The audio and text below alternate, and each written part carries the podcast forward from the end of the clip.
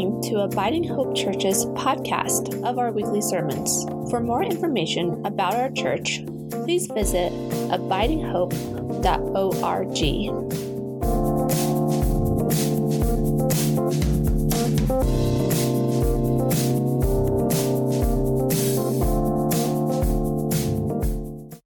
This is the Holy Gospel according to Luke. Now, on that same day, two of them were going to a village called Emmaus, about seven miles from Jerusalem, and talking with each other about all the things that had happened. While they were talking and discussing, Jesus himself came near and went with them, but their eyes were kept from recognizing him. And he said to them, What are you discussing with each other while you walk along? They stood still, looking sad. And then one of them, whose name was Cleopas, answered him, Are you the only stranger in Jerusalem who doesn't know the things that have taken place there in these days? He asked them, What things? They replied, The things about Jesus of Nazareth, who was a prophet, mighty in deed and word before God and all the people, and how our chief priests and leaders handed him over to be condemned to death and crucified him. But we had hoped that he would be the one to redeem Israel. Yes, and besides all this, it's now the third day since these things took place. Moreover, some women of our group astounded us. They were at the tomb early this morning. And when they did not find his body there, they came back and told us that they had indeed seen a vision of angels who said that he was alive. Some of those who were with us went to the tomb and found it just as the women had said, but they did not see him. Then he said to them, Oh, how foolish you are, and how slow of heart to believe all that the prophets have declared. Was it not necessary that the Messiah should suffer these things and then enter into his glory? Then, beginning with Moses and all the prophets, he interpreted to them the things about himself in all of Scripture. As they came near the village to which they were going, he walked ahead as if he were going on. But they urged him strongly, saying, Stay with us, because it's almost evening and the day is now nearly over. So he went in to stay with them. When he was at the table with them, he took bread blessed and broke it, and gave it to them. Then their eyes were opened, and they recognized him, and he vanished from their sight. They said to each other, Were not our hearts burning within us while he was talking with us on the road, while he was opening the scripture to us?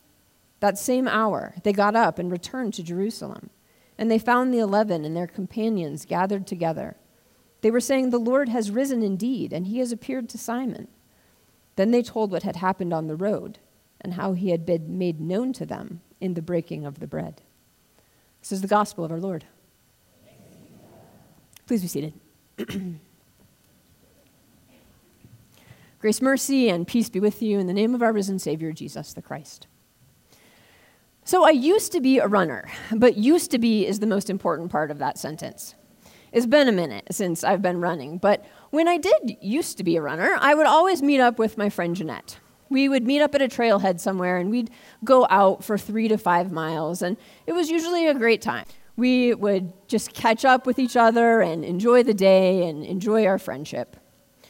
One summer day, we met up down at the Plum Creek Trail in Castle Rock. And we went out on our, on our three to five mile run, and by the time we got back, it was, it was really hot, and we were really tired, and we were glad that we were finished running. Before we had left, though, I took my car key and I had tucked it into those little hidden pockets that's in the waistband of some running clothes. And when I got back to the car, that car key was no longer in the little hidden pocket in the waistband of my clothes. I had lost it somewhere on the trail. So Jeanette and I turned around and we ran back another three to five miles until we found my key there on the trail. I don't think that she was enjoying the day or enjoying our friendship quite as much at that point. But when I read our text today from the Gospel of Luke, I thought about that day on the Plum Creek Trail and, and how it felt to turn around and go back all of the distance that we had already run. On that day, it was hard and tiring and frustrating and annoying because the reason that you're running makes a big difference. In our story today, we hear about two people who are on the road from Jerusalem to Emmaus. And our text says that that's about a seven mile journey. Now, it's reasonable to assume that these two disciples were probably a couple, a husband and a wife, who went with Jesus to Jerusalem for the Passover. While they were there, they witnessed not only his death, but the unraveling of everything that they had hoped for. Now they're walking home, and they're talking with each other about all of the things that they have lost over the course of three days. They've lost their friend, they've lost their teacher, they lost the fight, they lost their way, and they've lost their hope. I imagine that those seven miles felt like a really long seven miles because sadness and disappointment are really heavy burdens to bear, even when we're bearing them with someone else. As this couple is walking and talking, they encounter a stranger who seems oblivious to everything that happened in Jerusalem. The text says that the couple stood still, looking sad. And then one of them, a man named Cleopas, said, Are you the only stranger in Jerusalem who doesn't know about the things that have taken place? The things about Jesus of Nazareth. And then one of them says what I think is one of the saddest verses in Scripture. They say, We had hoped that he would be the one to redeem Israel. I can relate so strongly to the disciples in that moment, in, in that lost hope, and in that moment of disappointment. So often, the things that we hope for just don't come to be in the way that we thought that they would. All the time, I hear people say things like, I had hoped for better news, or we had hoped for a different diagnosis, or I, I had hoped that it would work out. I had hoped that this time it would be different. So many hopes. In our gospel text, the stranger listens to the soul's grief. He listens to their lament.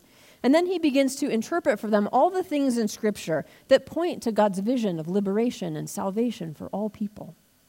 He tells them about God's great plan to redeem and restore and renew all things.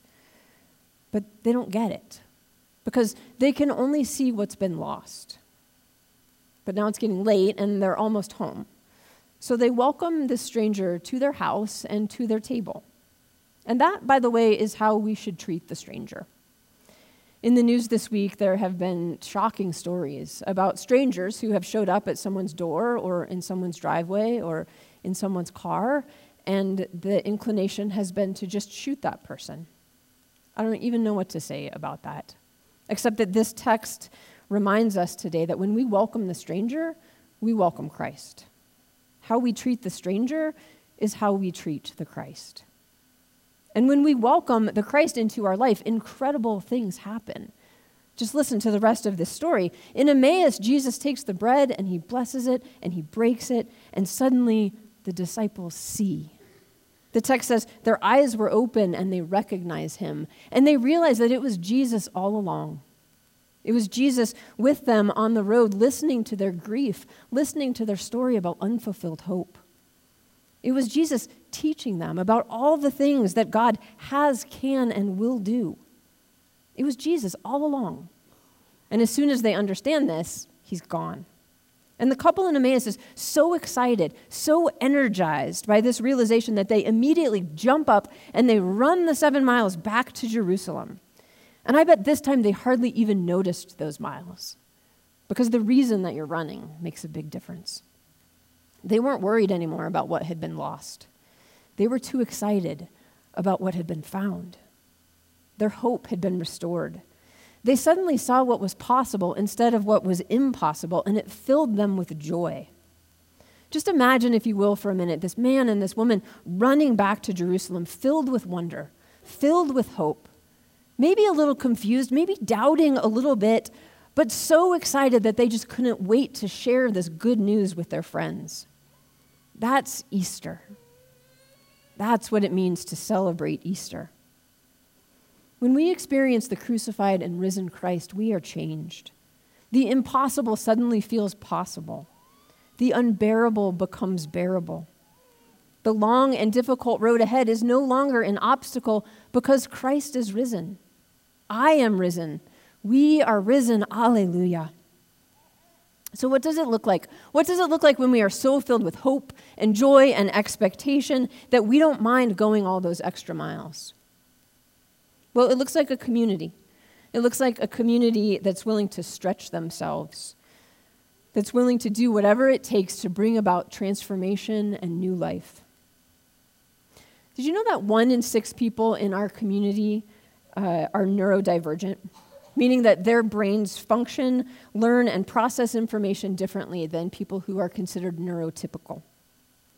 Do you know how hard it is for a kiddo who is neurodivergent to learn in a typical classroom setting? I do, and it's really, really hard.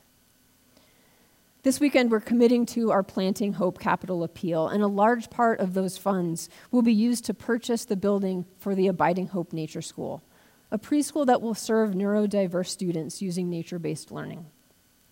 Now, that alone is incredible and exciting, but there's something else that I'm excited about with the Abiding Hope Nature School, and it's that it's also going to serve neurotypical students. That's exciting for me because not only will those students benefit from nature based learning, but they're going to benefit from being in a diverse classroom setting. Some of the most compassionate and empathetic and loving people that I have ever known are people who grew up with a family member or a close friend who had a special need. Because those kids learned at a very early age to love and value and appreciate people with differences. Those were always the kids who stood up for the vulnerable, who lifted other people up instead of putting them down, and who really lived all means all.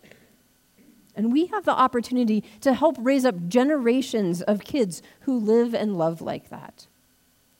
Together, as the heart, hands, and feet of Jesus, we have a vision to create a school that will not only meet the needs of people in our community, but will transform the heart of our community, one child at a time. Because we're not focusing on what's been lost. We're not lamenting the cost of this building or the statistics about who is neurodiverse. We're, we're not lamenting the fact that this school wasn't there for our children when they needed it. Instead, what we're doing is seeing what's possible for the next generation.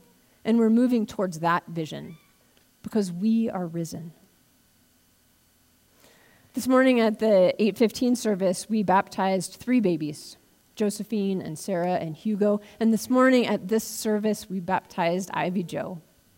And it's been such a joy to see those kiddos, to remember that in our baptism, we are baptized into Christ's death and into Christ's resurrection.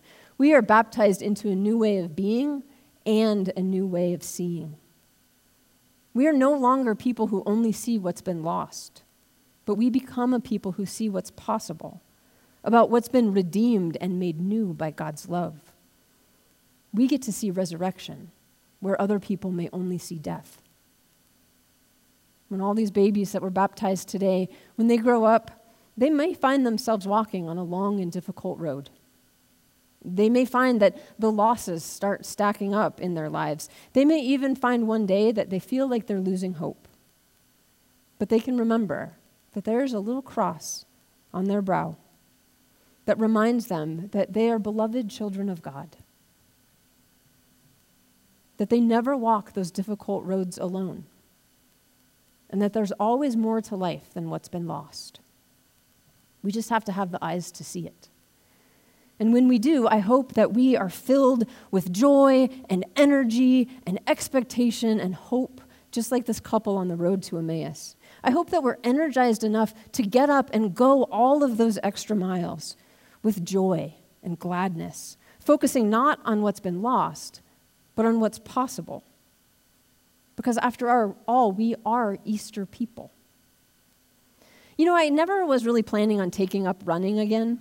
I thought that chapter in my life had closed. But it seems like when the crucified and risen Lord is part of your life, sometimes you just can't help it. Sometimes you're so energized and excited. Sometimes there's so much good news to share that you just have to get after it. So, are you ready? On your marks, get set, let's go. Thanks be to God. Amen.